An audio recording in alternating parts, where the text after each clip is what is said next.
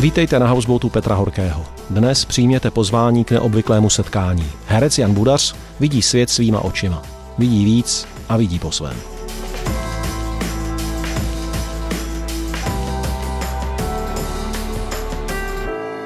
Ono to vůbec není legrace dělat spolu rozhovor, když se známe. Já jsem zjistil, že mnohem lépe se mi dělá ještě povídání s lidmi, když se s nimi třeba i znám, ale ještě jsme spolu třeba nikdy nic nevymýšleli. My jsme spolu už i něco vymýšleli a tak jsem furt hledal kudy na to, jak se zeptám na nudu v Brně, jak se zeptám na, na spolupráci se Zdeňkem Svěrákem, jak se zeptám na tvé vnímání role ve filmu Lidice. To jsou všechno takové jako silný a poměrně jasně charakterově vymezené osobnosti. A pak jsem se dočetl v rozhovoru, starém rozhovoru na stránkách České televize k filmu Nuda v Brně, kde jsi řekl, že když jsi jako malý kluk dostal vláčky, tak si 15 minut, to nevím, jestli nebyla nadsázka, stál jako opařený a třásl ses.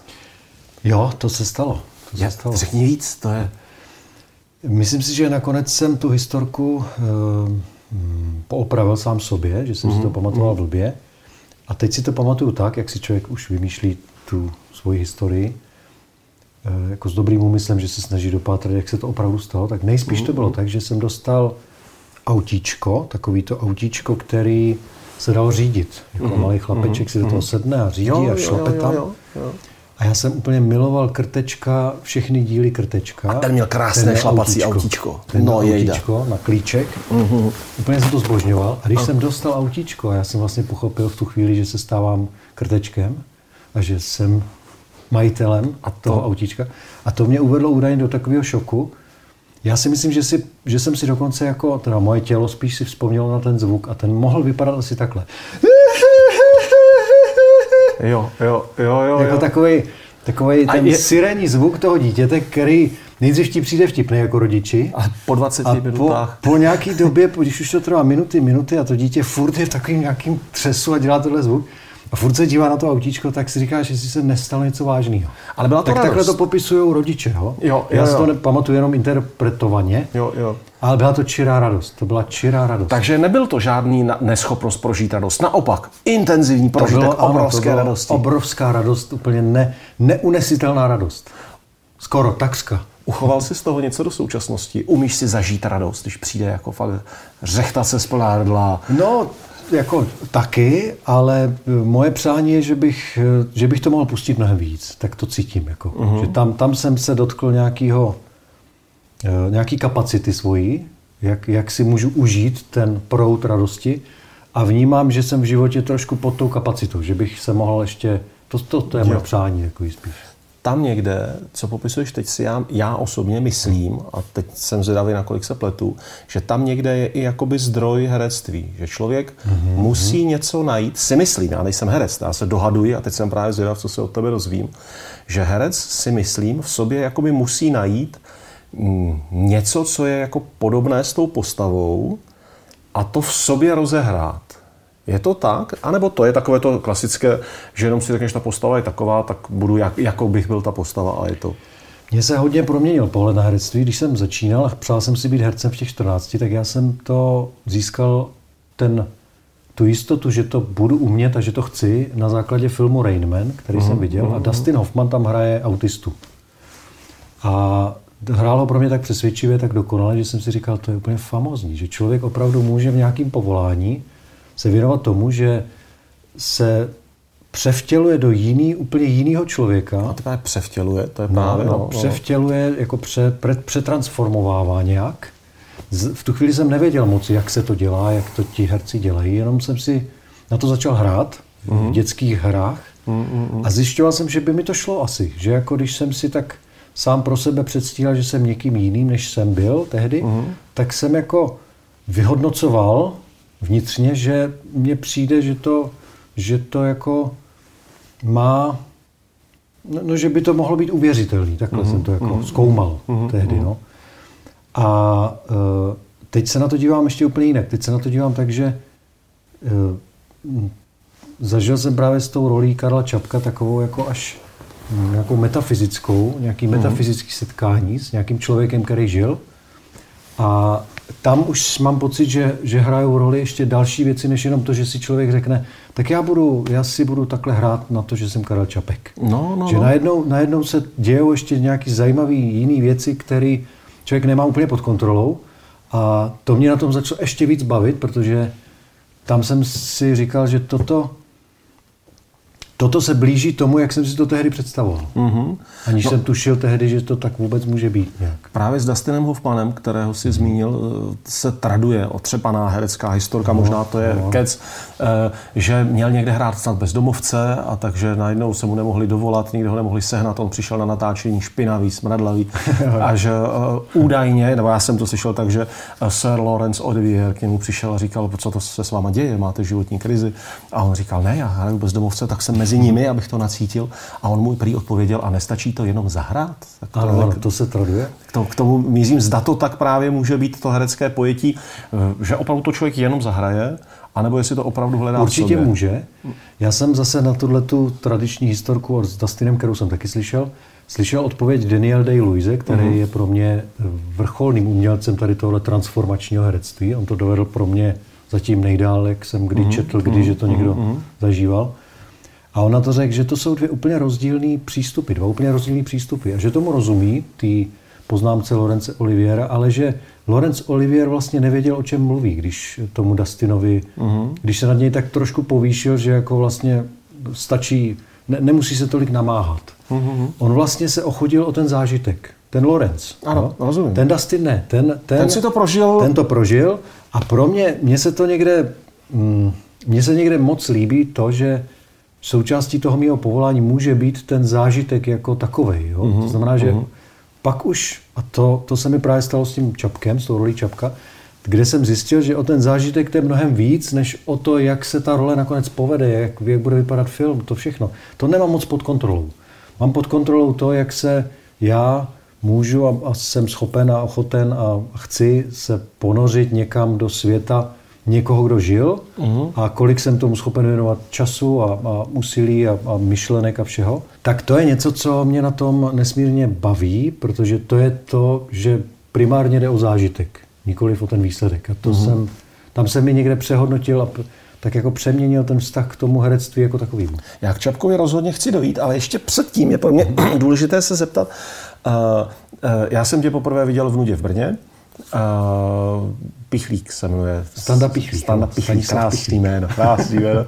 tak uh, já jsem si o tobě zpočátku myslel, že jsi je retardovaný. A jak jsem říkal, ten Morávek, to je bourák, že fakt jako šel do toho, ano, ano. našel toho kluka někde prostě v tom ústavu a dal mu ještě i takovou šanci to krásně zahrát.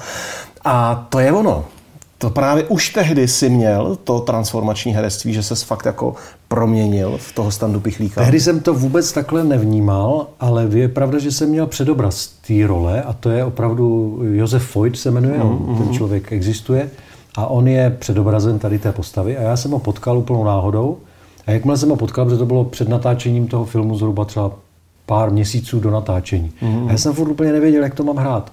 A když jsem najednou viděl tohohle kluka, tak jsem věděl, že to je on. Včetně toho, jak mluví, jak se chová, jaký, mm-hmm. jaký, jaký odpovědi volí, jak, jak se pohybuje.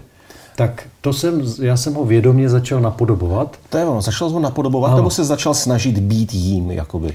Obojí, já jsem se snažil být jím a tím pádem ho napodobovat, mm-hmm. ale tehdy jsem vůbec ještě netušil o takovým tom, o té konstelaci, jak se, se tomu mm. říká, že vlastně existuje skutečně to, že člověk se že člověk zažívá nějakým způsobem vnitřně stavy, pocity někoho jiného. A to dokonce i mrtvýho. Tak to, to už je... ten Čapek. Tak Když no, jsem no. viděl Čapka a pouštěl jsem si ho fakt, já jsem se bál toho filmu. Já jsem si říkal, hovory z TGM mm. na film, jej damane, tolik mám rád hovory z TGM, vážím si nesmírně Masaryka, mám strašně rád Čapka. Já a mám rád tebe, tak jsem říkal, to bude blbý, to bude blbý a on tam, Jan nebude, jako určitě to tam nebude jak sedět. A já jsem byl úplně štajf.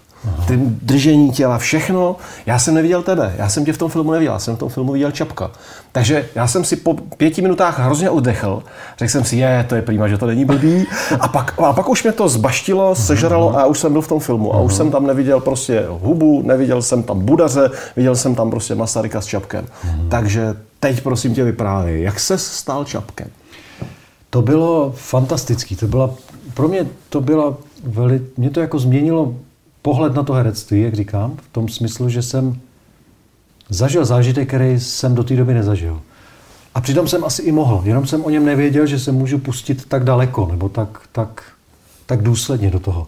Takže já jsem vědomě uh, studoval úplně všechno o, o Čapkovi, úplně všechno, co on napsal. Četl jsem veškerou jeho korespondenci, to znamená, že najednou se stane, že člověku zní v hlavě jeho hlas, protože mm-hmm, dopis, mm-hmm. psané slovo je vlastně mluvené slovo. Ano. Takže najednou úplně, jako když člověk vymění svůj vnitřní dialog za slova, slovosledy, myšlenky někoho jiného, v tak značný míře, že mu to naplní, jako, že se prostě to doslova vymění, jo, tak už tahle ta věc začala tak jako zvláštně fungovat.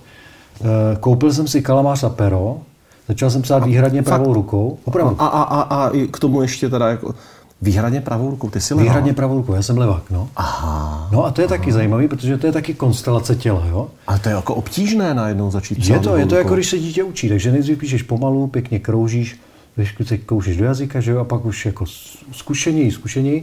No a teďka já, můj rukopis pravou rukou se mi líbí mnohem víc než mojí levou. Mm-hmm. a to asi mm-hmm. proto, že jsem tam ještě furt pečlivý jako až tak jako takový mladý student, který se teprve osvojuje to písmo. Ano, no. ano. Ale to, tak to, to jsem taky, začal jsem psát jenom, jenom pravou rukou. Úplně jsem, nějakou dobu jsem byl úplně offline, takže jsem prostě jenom se tak potuloval, pokuřoval, z hulčičku si koupil, eh, na hrob k němu zašel, ještě ho i poprosil, ať mě na té cestě doprovází. Takže mm-hmm. jsem to celý pojal tak i trochu rituálně, s velkou úctou k němu a s velkou láskou k němu. Takže já jsem zažíval Zažíval jsem třeba to, že jsem se z několika zdrojů dozvídal o jeho smrti, jak, jak umřel. To znamená, jeho sestra Helena popsala, jak u toho byla. Olga Šajnpflugová taky, jeho bratr. Jo? A teď z různých zdrojů se to člověk dočítá a já jsem po každý řval tak, že jsem to nemohl zastavit. Já jsem, mm-hmm. mě to úplně drásalo to, jako kdybych si někde já jako eh, Honza Budař uvědomoval, jak škoda to bylo, že umřel takový člověk mm-hmm. a zároveň, že jako kdybych si, jako, jako by Karel Čapek, to uvědomoval to stejný. To bylo, to bylo nepopsatelné. A, a v tom jsem trávil celý dny mm-hmm. a mhm. týdny a měsíce vlastně skoro. Takže to, to bylo něco, co jsem si dal a já jsem pořád nad tím přemýšlel, že člověk, že člověk o tom čte, že ty hollywoodští herci to takhle dávají a tak a vždycky se tak vymlouváme my čeští herci, no když oni na to mají čas. A já jsem si pak říkal, no ale já si na to můžu udělat čas. Víte, to je přece pro mě, to já si můžu zažít. Tak to jsem si dal, doslova. Mm-hmm. A úplně jsem se do toho pustil. A vůbec jsem nevěděl, kam mě ta řeka vnese to. A vynesla mě až právě, vlastně jsem 14 dní nebo ještě možná díl před tím filmem byl úplně offline. E, učil jsem se tu roli, e, zároveň jsem pořád pokračoval v té četbě a nasávání toho mm-hmm. Karla. A pak ještě, když jsme se s Martinem Hubou sešli na místě, kde oni opravdu chodili, tak pro mě to někdy něco je, že ty srdce toho Karla Čapka a Masaryka byly zhruba ve stejných výškách, jako ty naše tam chodili. Uh-huh, uh-huh, a já mám někde pocit, že prostě srdce jsou takový, takový jako uh, antény zvláštní, vesmírný doslova, který, který umějí to jiný srdce cítit i do minulosti, i do budoucnosti. Uh-huh. Já se na to takhle dívám. Takže když jsme se tam prostě pohybovali, tak ono se nám to začalo dít všem. E, při tom filmu se děli doslova zázraky. My jsme chtěli, aby ve scénáři bylo začne pršet a začalo pršet. Pak bylo ve scénáři za dvě stránky dál je po dešti, přestalo pršet. Mm-hmm. A my jsme skoro kontinuálně točili to, co se dělo. Jak jste se oslovovali mimo záběry? Říkali jste si pořád, jako e, Karle a pane občas, prezidente? Občas, nebo... Občas jo, občas jo. Fakt? Kuba Červenka, režisér, eh, mě oslovoval, Karle, že mně se to líbilo. A já jsem, eh, já jsem se normálně jako rozčiloval jako, jako Karel Čapek. Jako mimo záběry? Mimo záběry, já jsem... Já jsem jako ve smyslu, co to je k jídlu, toto jíst ne, Já jsem se rozčiloval nad uh, kvalitou textu. Jo, toto bych nikdy nad, neřekl. Nad kva, ano. Toto bych já nikdy neřekl. já jsem se rozčiloval nad tím, že že jako preciznost a pečlivost eh, v textu a v tom, jak se slova skládají, že je to prostě úplně zásadní že když my je máme říkat, že to je vlastně psaný text, je mluvený text, že prostě každá tečka, pomlčka, čárka, eh, předložka, všechno hraje roli. No, tak jsem byl schopen eh, jako strašně asi iritovat ty dramaturgyni Zuzanu a i toho Pavla. Ježiš, scénárista zase má nějaký nápad, prosím vás. tak, takhle myslíš? Jako? Já myslím, že tak trošku to mohlo, občas mohlo být. No? Verdi, když skládal eh, třeba prozbor a, a symfonický orchestr, tak si dával záležet na tom, aby i psal jednotlivé melodie v takových polohách, aby se dobře zpívaly. Uh-huh. Na rozdíl od mnoha autorů, kteří byli nemilosrdní a jo, prostě jo, jo. dneska se nad tím ti zpěváci fakt trápí, aby tam dostali zrovna ten interval v této poloze Aha, a podobně. Tak možná, jestli takhle podobně nevnímáš i ten text, že má být tak, aby člověku seděl v souladu s tou postavou. Já jsem vyloženě lpěl na tom, tak jako pedansky, protože tam jsem pochopil, že třeba jedna z vlastností Karlova určitě byla určitá pedantskost, pečlivost, přepečlivost taková. A to hlavně v textu. Mm-hmm. Jo? A tam jsem, tam jsem jako nedokázal vůbec slevit z toho vnitřně. Mě to jako, mě to, mm, v tu chvíli mě to úplně, no prostě jsem byl velmi bojovný až. Mm. Normálně jsem nehleděl na to, co si o někdo myslí a e, bojoval jsem za lepší formu. Jaký byl Čapek? Jaký se ti zjevil Čapek? On je pořád tak jako nedotknutelně opěvovaný a teď mě úplně jako vlastně tak potěšilo, že jsi řekl, že tam on byl asi pěkný hnidopich. Jo, byl, byl. Co to bylo za chlapa?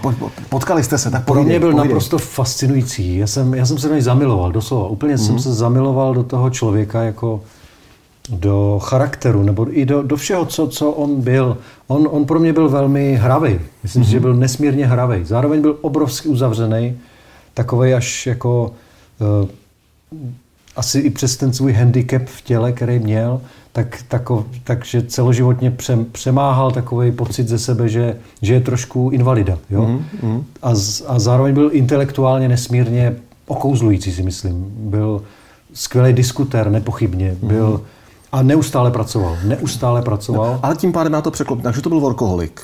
Myslím si, že to byl workoholik. Měl trochu mindrák, protože byl, měl pocit, že byl prostě... to silný kuřák. Jo, jo. Měl trochu mindrák z, ze svého handicapu, který ale ne, určitě ne, nediskutoval mm. moc. Hnidopich teda? Jakože Pečlivec, pedant, ano, no. ano. Víš, abych proti těm jo, jo, jo. absolutním kladům jo, postavili jo, jo. teda i to, čím mohl rozčilovat svý okolí, aby, aby byl živý. No, no, ano, to tím, tím určitě postava. rozčiloval. Do vztahu s tou Olgou a asi s jinýma ženama Hodně to měl, myslím, přes platonickou takovou dopisovou formu. Mm-hmm. Jsem nedostupný, jsem intelektuál a k takovému tomu fyzickému, každodennímu soužití se ženou se dopracoval vlastně až na sklonku života a myslím, že trochu litoval. a už se nemohu vzít zpátky. No. Jak se ti prolíná ve tvém osobním životě dopad tvých rolí? Protože samozřejmě člověk, jak jsem říkal já, že jsem tě první považoval opravdu za retarda, když jsem tedy viděl nudu v Brně, dělo se ti, že tě lidi na ulicích, je, dobrý den, my jsme vás viděli ve filmu a chovali se k tobě tak nějak moc blahoskloně a ty jsi říkal, a je, ti taky jo, neví, já si myslím, že to je přirozená, něco jak šaty dělají člověka, no, tomu no, no. říkám. To znamená, že když vidíme kominíka, který přijde do parlamentu a sedne si tam na premiérský křeslo tak, a měl by proslov, tak je to trochu jiný, jiná forma, než když tam je člověk ve obleku s rouškou. Jo, já si tak představu, no, převlíkám si různý politiky jo, jo, jo, ano, a podobně. Tak jo, nebo třeba jako zedník, že by tam přišel a, a, a prezident by měl svůj novoroční projev a vypadal by jako zedník. Tak furt úplně všechno no, je na svém místě. Mnohdy trochu blíží, ale pořád v mé optice nebo v mém jo, jo, jo, jo. Uh, Nic proti takže, zedníkům. Dobrý ano, zedník. Ano. Díky bože za no, něj. To prosím, je. dobrý zedníci. To, ať jsou, ať jsou. Takže eh, s těma rolema je to podobný. Člověk mě vidí v nějaké roli a automaticky si myslí, že takový jsem. To je takový jako podle mě přirozený, a já se z toho nevylučuju, přirozený jakýsi jak to nazvat, taková inklinace vnitřní mm. k tomu, že takhle se díváme na, na lidi. Přes šaty, no. přes a u herců přes role. Já pak někdy zažívám to, že ty, podle toho já poznám, který asi třeba filmy se k ním dostali, jo? Ano. a uh, který ne. No, tak, no. tak tomu. Protože ty máš dost rolí, ve kterých hraješ takový to jako nejsou úplně jako bezva chlapíci. Eh, Checkmate Man, to jako nebyl úplně jako vyloženě hrdina první ligy, kde bych si přál být jako no, on. No, no, jasně, ano. A, a, a, tak právě, jestli tě to nepronásleduje v tom negativním, že si říkáš, že já chci konečně nějakého charakterního milovníka, já Bartoška, byl, něco jako hrál. Já jsem byl tak velkorysý vůči sobě, vůči tomu povolání, vůči mm. tomu vůči té profesi herecký, že jsem, že jsem na tohle vůbec nepomyslel na začátku, když jsem začal přijímat role. Mě naopak bavilo, že ty role jsou nejednoznačné, že jsou něčím eh, kontroverzní, že, že tam, že jo, že to jsou v podstatě normální lidi. Pro mě to jsou mm, normální mm. lidi, protože my nikdo nejsme jenom hrdina. Málo kdo, kromě snad Arnolda Schwarzeneggera, nebo já teď nevím, koho jiného bych našel. Chuck Norris. Chuck Norris. uh, tak málo kdo je jenom kladný hrdina. A zároveň je pravda, že když člověk je profilovaný jako herec, že hraje jenom tyhle ty hrdiny, tak automaticky je braný, jako, že to je i v životě. Pepika Abrahama na ulici zastavovali a radili se s ním jako s lékařem. Že? Ano, ano, ano, Vinkláře ano. taky, ale tomu nechtěli prodat rohlíky, protože byl svině zrovna na... Pumpa si o podkovy, všichni věděli, Vexla. No, no, přesně. Takže je to takový omezený, obrovský omezený. A e, je pravda, že těch rolí tohoto typu bylo hodně mm. mých, mojí, v mým, mojí sbírce rolí. A nenapadlo mě na začátku, že to může být tohle může dobíhat. No, no, no. Takže teďka mám takový období, už to trvá třeba 3-4 roky, kdy, kdy to omezuju, kdy tyhle mm-hmm. ty mhm. nabídky úplně vlastně už škrtám a naopak si dopřávám jiný, který zároveň chodí míň, protože režiséři jsou... Mají tendence držet trochu no, leniví. Jasně. No, oni jsou takový trochu leniví. Při, jako z pochopitelných důvodů. Je to hodně, co člověk musí u toho filmu zvládnout. A myslím, že tam i se jako rádi svezou, nebo že využijí to, že vlastně tím pádem, pokud bys byl opravdu škatulka, takový ten trošku grázlík, tak vlastně kdykoliv by tě divák uviděl na obraze, řekl by si, a tahle postava, to bude trošku grázlík. A už je kus děje odvyprávěný, takže jako, tak, že, že, by se tak, jako tak, pohodlně tak. na tomhle dalo vozit vlastně. No, jo, jo. A to se určitě tak děje při výběru. No. Ale přitom mě se líbí, a teď bych se chtěl zeptat, jak to vzniká na place při natáčení, že do těch rolích vložíš život, vložíš do nich konkrétní moment, který se mě týká taky. Vratné lahve, Uh, uh, situace uh, s tím, já si nespomenu, ale jak se tvoje role, prosím tě, jmenovala se Zdenkem Svěrákem spolu tam jste v... Ulisný, protože Ulisný, u Ulisu. No. U, ano, Ulisu, pardon. A, protože a, se jmenoval Šourek a to a je tam takový právě... A, jedno je horší než druhý. no tak a, a, on ten chlapík ale byl i ulisný, i šourek. On byl takový jako prostě divný, polosliský, ale pak tam je ten dialog, nebo v podstatě monolog, protože Zdeněk Sirák ti spíš jen tak jako přiťukne, kde ty říkáš něco v tom smyslu, jako že, nebo ty, tvoje role říká něco v tom smyslu, nebojte se, já jsem na kopačky zvyklý, já vždycky eh, no, dostanu no, kopačky no, no. a uh, to je tím, že si vždycky vyberu hezčí holku. Hol, holky, které jsou neuměrně krásné na, na, oproti mě.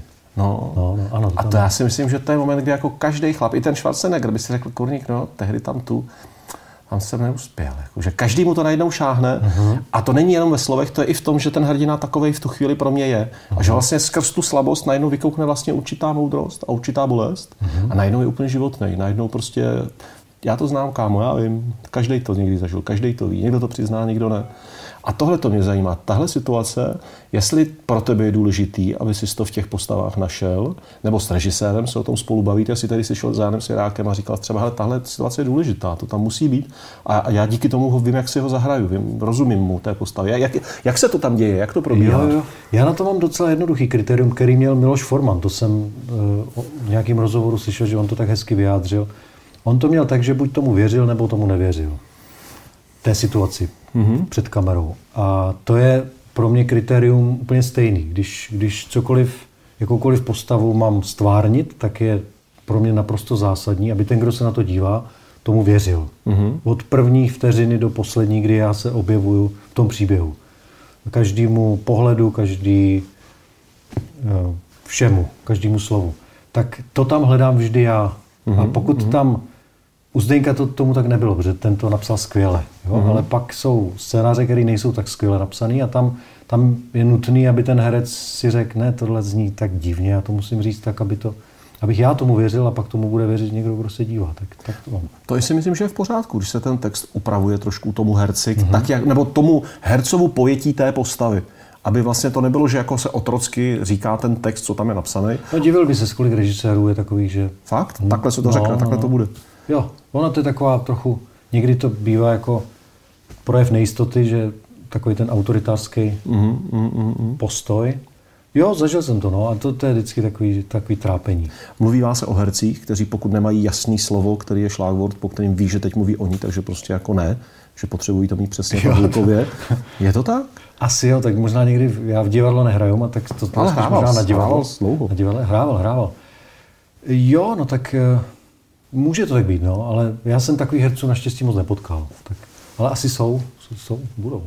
Jo, jo, Jak jsi zmiňoval to, že když ten text není tak dobře napsaný, takže pak ten herec by do toho vstoupit měl, stalo se ti někdy, ne, ne, nebavme se o konkrétním titulu, nebo nemusíme se bavit o konkrétním titulu, že jsi někde hrál a teď si v půlce začal říkat, to bude strašně blbý.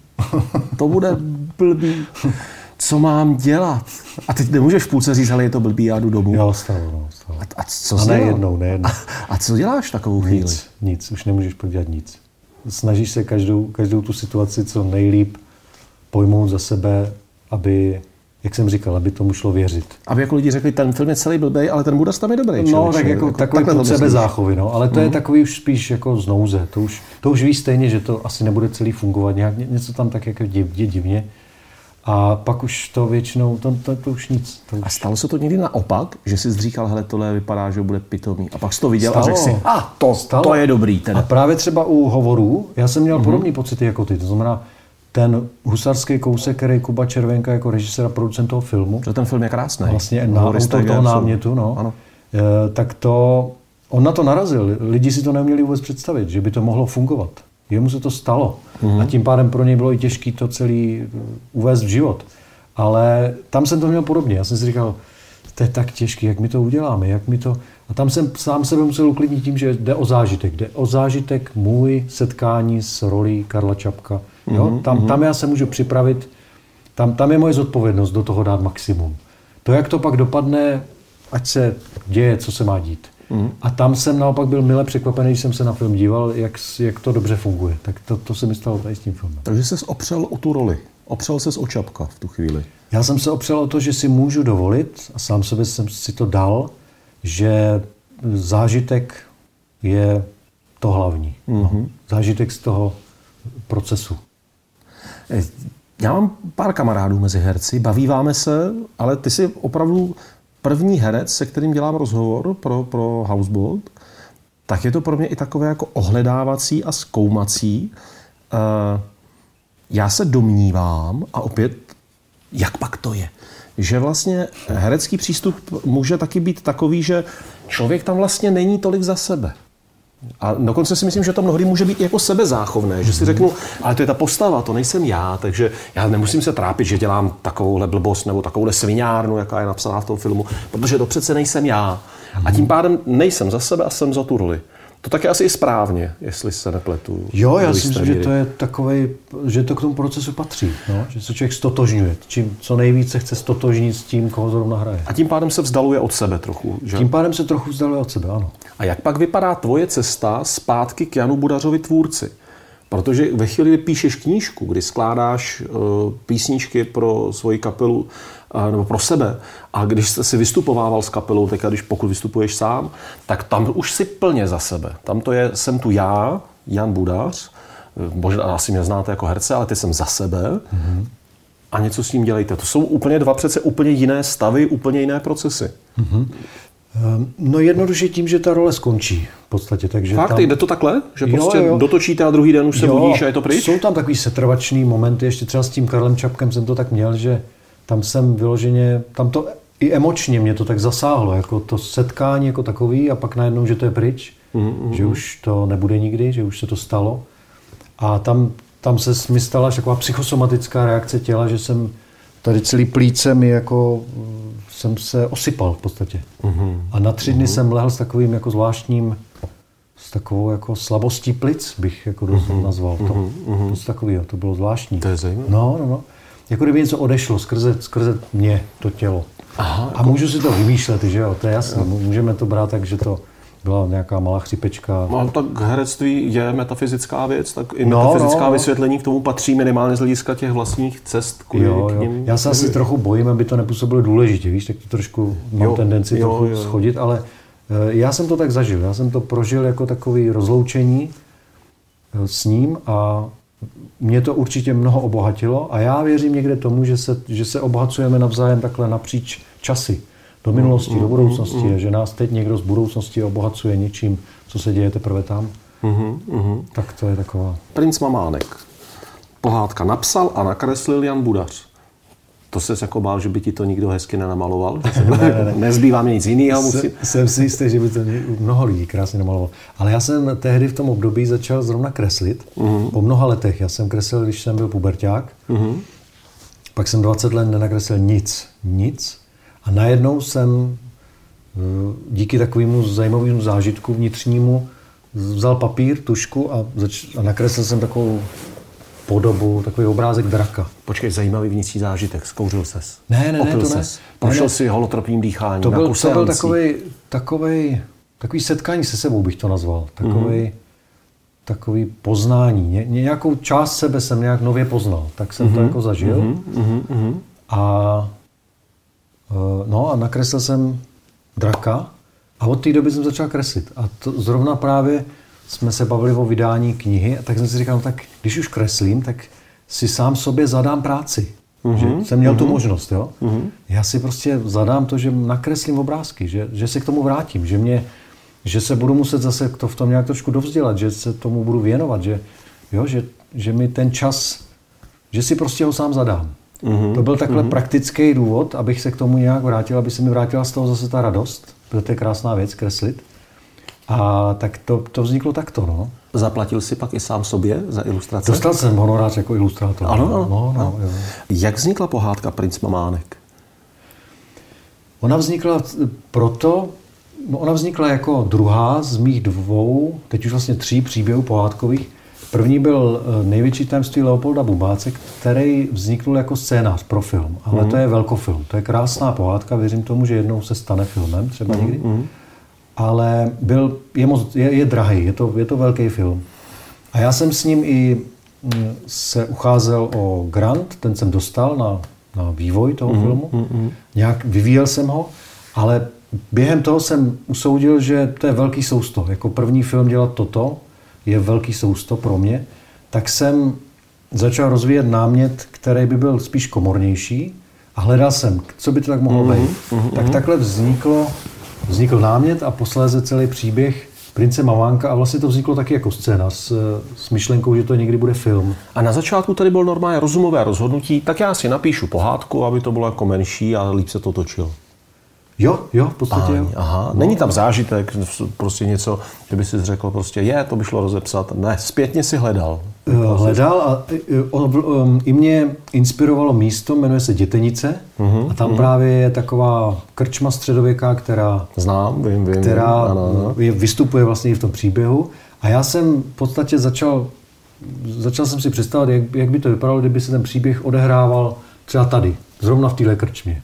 A tam u toho je i zámek, tak co by se mohlo dít na zámku? jo, takže v součinnosti s nějakýma místama, které byly inspirativní, se začal vynořovat takový příběh tady o tom princovi Hamánkovi. Eh, Důležitým dějovým prvkem prince Mamánka je smrt. Mm-hmm. Přemýšlíš o smrti? Patří, pustil do svého života smrt? Vnímáš, že umřeš, že tu nebudeš? Jo, jo, já velmi, velmi. Já to beru tak, že je součástí denodenní. Já to tak, tak mám. No, mě- A někdy víc, někdy míň na ní myslím, někdy víc, někdy míň se mě dotkne. A je to, já to vnímám jako stejně jako narození do, do, do reality. Bylo smrtí přechodem že jo, z nějakého života v dokonalém ráji, bez, beztížným, kde živiny plavou kolem tebe doslova. Mm-hmm. Hm, jo, jo, jo. V, v, ne, v nevyčerpatelném množství, mm-hmm. tak najednou a, a teďka úplně jiná realita. Tak si myslím, že to stejný se nám stane po smrti. Zase se dostaneme někam dál. Já jsem v tomhle, já to neberu tak, že konec a, mm-hmm. a nic už není. Protože mně přijde, že právě dějově tam pracuješ se smrtí jako někdo, kdo ji zná, kdo, kdo o ní nepřemýšlí náhodou, nebo ani ho tam náhodou nedovedla jenom teď linka mm-hmm. toho děje, ale že to je jedno z témat, které jakoby umíš uchopit. No, Spousta lidí se ho bojí, spousta lidí, je to neslušné mluvit o smrti, to se nemá.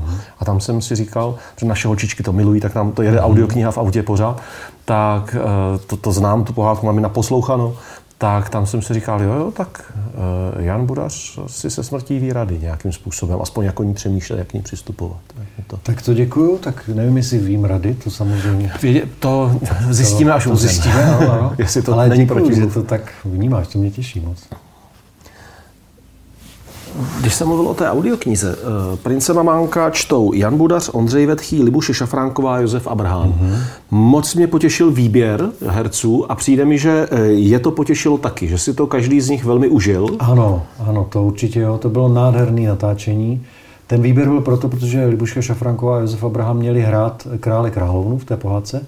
To byl můj vysněný, mm-hmm. vysněný obsazení. A to je vysněné to obsazení. Je, to je, to je. je.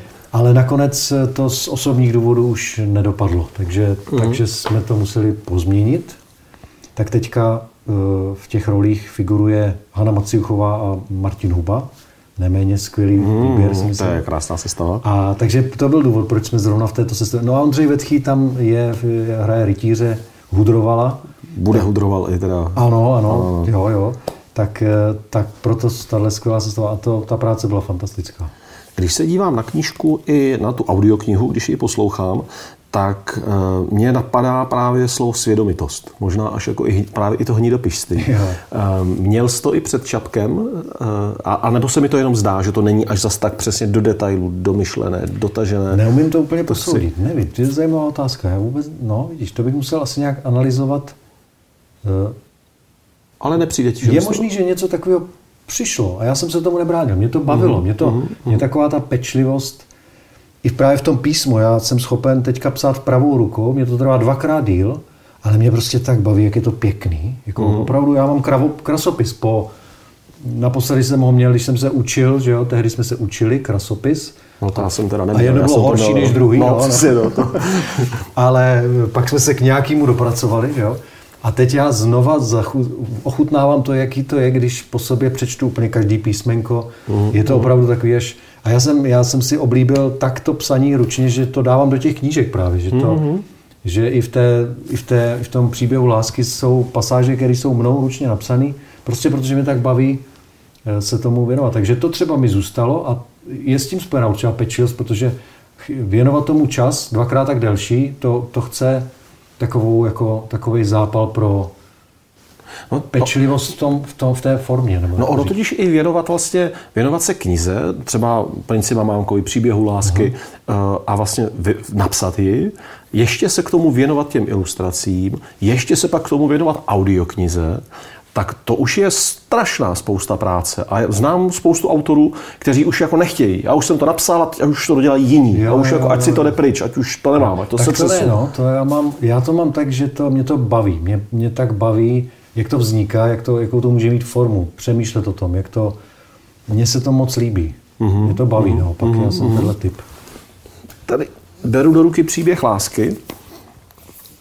Tam si myslím, že nebo mně to tak přišlo, že tam je spousta té dotahovací práce, toho přemýšlení, jak to může vypadat, jaký to může být formát, odvedena. Tam mně přijde, že mm-hmm. není náhoda, že to má tento formát. Není mm, náhoda, jak je to tlusté, že prostě, že zvěděl, k čemu chceš dojít. Je to tak? Je to tak, jo, jo.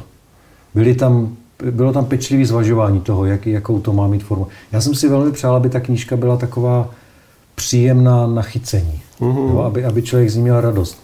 Proto i ta, taková ta, to zlatý písmo, který je lehce vyražený v tom. Mm-hmm. Jsem rád, že to vydavatel do toho šel taky, protože je to takový náklad navíc, že přece jenom. Ale jsem rád, že to dopadlo takhle, protože takhle jsem si to přál, aby to, mm-hmm. aby to bylo prostě příjemné, aby z toho měl člověk radost, že to drží. To byl takový plán.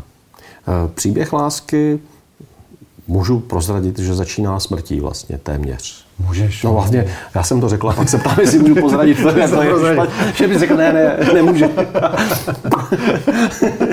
ne, tak asi, bych to teda, asi bychom to vystřihli, kdyby se postavil proti. A, to nevadí. To, ale, ale to člověka vyplaší zase. Ale zase tam je ta smrt. Mm-hmm, že? Jo, jo. Tyjo, příběh lásky. Kup si příběh lásky, je to hezký, je to hezký, o čem to je. Ale tam chlapíkovi umře žena. já si to někdy dám. to, to, to, je odvážný začátek. Jo, jo, jo, je, je. je tak asi prozradíme ještě trošku víc, aby se ten, kdo se dívá, třeba úplně nelekl, Aha. že to, jak, jak to. E, ano, je to tak, že tam to začíná tím, že Radostovi, Křemencovi, tomu hlavnímu hrdinovi toho příběhu, umře milovaná žena a on se pod najednou, on najednou zjistí, že on neví, jak, jak se s tím potkat, popasovat, jak, jak se s tou obrovskou emocí, která se v něm úplně zarazila, s tím smutkem obrovským, který nemůže dostat ven, co si s ním má počít. Hmm. Úplně ztratí radost, ztratí svůj smích a chce se k němu zase vrátit, jinak ho nebaví žít. No a o tom je ten příběh, že, že ho kolibřík, duhový, taková zázračná bytost, spojí se, se srdcem a zároveň s bytostma nebo se zvířaty, takovými magickými bytostmi, kteří ho k tomu zase přivádí. Mm-hmm. Tak o tom to je. Ten příběh je krásný. Četl jsem ho já, mm-hmm. četla ho moje děkuji, žena Jana, děkuji. četla ho naše dcerka Evička, takže je to jako věkově, ten rozptyl to se tam vejde. Každý si v tom najde něco svého. Jak se vymyslí, jak se napíše takovýhle příběh lásky? Umřel ti někdo a hledal sám, jak najít eh, zpátky radost? Nebo ne, jak ne, to bylo? To ne, to tak nebylo. Mm, eh, ona ten námět vznikl, když jsem byl v Peru na takové cestě, eh, duchovně spirituální by se dalo nazvat. A určitě se to propojilo i s takovým tím, s těma návštěvami do toho podvědomí, někam do sebe sama. Mm-hmm. S ayahuaskou, s tou bylinou. Zkoušel jsi ayahuasku? Jo, jo, jo, jo. jo. No. Mnoho, mnoho jsme ji tam vypili. Ano, takže ano. to, je to úžasné zážitky. Něčím se umí dotýkat duší, srdcí. Tak říká se, že ayahuasca jo, jo. došáhne právě až ano, na srdce ano. a na duši a probudí nebo rozezvučí strunu, která tam je. Jako tak, že... a já si myslím, že mohla rozezvučit nějakou strunu. Prostě v takovým polotranzu na cestě po, po, po těch místech různých a v těch vizích a vše, všem takovým. Ne, že by se tam zjevil ten příběh, ale určitě to, prostě začalo to vznikat tam. Já jsem tam do mobilu začal psát takovýhle příběh. A e, tak, tak to přišlo na svět. No. A trvalo to pět let, než z toho je knížka, protože to, nebo možná ještě víc, mm-hmm. protože to nějak zrálo. Zrálo. I moje pochybnosti tam byly a o tom, o sobě, o, o díle, o tom, co, co píšu, jak to píšu, jestli to je dost dobrý a tak. To je takové asi, to, to k tomu patří. No. A nejvíc času nebo uh, důležitá část bylo spíš proškrtávání nebo spíš domýšlení příběhu, že si říkal, tady něco chybí, tady se něco ještě musí stát, já nevím co, musím na to počkat. Jak, velmi, jak vypadal tvůj dialog důležitá s tím část byla dílem? To, ten příběh uh, dobře sesadit s, tou, s těma principama, který, věřím tomu, fungují jako v, v rodových liních mm-hmm, předků. Mm-hmm. Jo? Tak aby ty principy, protože to tam hraje docela podstatnou roli, aby ty principy v té knize opravdu byly tak, jak věřím, že se dějou. Tak to, byla důležitý, to byl důležitý moment. A, eh, a pak jeden z nejdůležitějších momentů byla zvláštně řečeno, nebo možná prostě jednoduše řečeno, moje, moje odvaha jít s tím ven, už to, už to publikovat. Jako, být si jistý, že to je dost. Být si jistý, uh-huh. že to je dost opustit to dílo? Opu, nebo opustit rozvoj toho díla? Ani ne tak opustit, spíš jenom jednoduše řečeno být si jistý, že takhle to je dost. Že to bude bavit, že se to bude líbit, že to lidi budou chtít číst. Mm-hmm, tak mhm. to, tam to já někdy mývám, takovýhle no to... silný pochybnosti, který, který mě nutí to konfrontují mě. To, to prostě, patří no. k jakékoliv tvorbě, to je jo, jasné. Ta jo, úzkost no, z toho, že no. co, když, co když jsem o toho jenom já zamilovaný, co když to tam vidím jenom já. Tak, a tak, tak. Ty... No, ale mám obrovskou radost, že, že zažívám odměnu teďka v podstatě, protože se mi schází víc a víc reakcí čtenářů na tu knížku, které jsou, že mě úplně dojímají, překvapují. Lidi mi říkají, jak u toho pláčou, jak, jak, jak je to pohne k tomu, aby začali, aby, aby něco řekli svému tátovi, svojí mámě. A to, takže mám pocit, že se, že se děje to, že jsou čtenáři, u kterých se to opravdu dotýká srdce, ten příběh. Eh, a z toho mám nesmírnou radost. Takže to jsem si ani nemyslel, že by tak mohlo být. Mm-hmm. Tak až tak to teď mám. To je Doufám, že, že si to ne, nepředstavuju, ale... Tak ty odezvy cítíš, když ti už volají, Cítím, no. píšou, no, potkáváte se, tak to si nepředstavuješ. To už já, se já tam mám pořád tu tendenci to vždycky tak trošku si to, to je, jak, to je tím autičkem, jak Víš, ty... ne, prostě. A raduješ se, dok- dokázal Radost, se radovat nad knihou, dokázal si užít, teď ta kniha vyšla a, a teď mám dobré reakce. A bylo tam to radování jako z toho autíčka na začátku? Uh, bylo, bylo a ještě je, jako je tak hm, normálně se tam, jako když si... Jestli jak, jak, jak to s tou cvičí, to je dobrý. No, to je jako dobrý, když jo? se uvolňuješ do něčeho, co si můžeš jenom dát, mm-hmm. tak eh, tam cítím, že to, to se mi děje. Takže ano, už bylo a věřím, že ještě bude. A že to teď hodně záleží na mě, jak si já dovolím se tím kochat, si, si, si to užít, si, mm-hmm. jo, se, se s tím potkat. No. Já jsem měl, tam mám soupis různých otázek, témat na to naše povídání a ke konci jsem tam chtěl směřovat k tomu, že se tě zeptám, kým jako přesně je Jan Budař, to herec, eh, režisér, ilustrátor, eh, spisovatel, muzikant, skladatel. A to je bezpředmětné už po této debatě. Eh, mně přijde, že to hlavní, co bych chtěl na závěr našeho povídání říct, že aby se ti dařilo se těch srdcí dotýkat svých i ostatních, protože pak je to ono. A pak je jedno, jakou cestou to vede. To je úžasný, děkuji. Je to děkuju. tak? Vnímáš to takhle? Uh, ano, ano. Já jsem si tu, protože tu otázku jsem dostával čas od času docela dost, co teda s čím se cítím jako být a, a, a tak to mi přijde, že druhořadé vlastně. V podstatě, ta, ta protože já jsem, a dokonce mi lidi říkali, ty, vy jste takový renesanční člověk. Já jsem o. furt nechápal, jak, co si o tom mám myslet. A to se obvykle říká, že je dobrý. Jako, že to se právě, já jsem si tak říkal, že to je asi dobrý, ale já jsem si najednou říkal, no tak když mi to lidi říkají, tak co kdybych si to já sám sobě řekl, že, se, že jsem to já, mm-hmm. že jsem renesanční člověk, že to je moje hlavní povolání. mm, moje dobré. povolání je být renesanční člověk. Výborně, ano. Jo, tak tam, a to se nádherně snoubí s tím, co říkáš a pro mě renesanční člověk je ten, který se neustále přeje dotýkat se svého srdce především, být s ním v kontaktu a to znamená poznávat srdce dalších a, a, a vnímat, kde to srdce je a jak mluví. Jo? Tak to je, ty si to krásně schrnul v tom zase v takové nové barvě toho, jak se na to dá dívat a to se mi moc líbí. Tak to ti Ty to hezky děláš, tak a se daří. Díky, Díky za povídání. Já děkuji.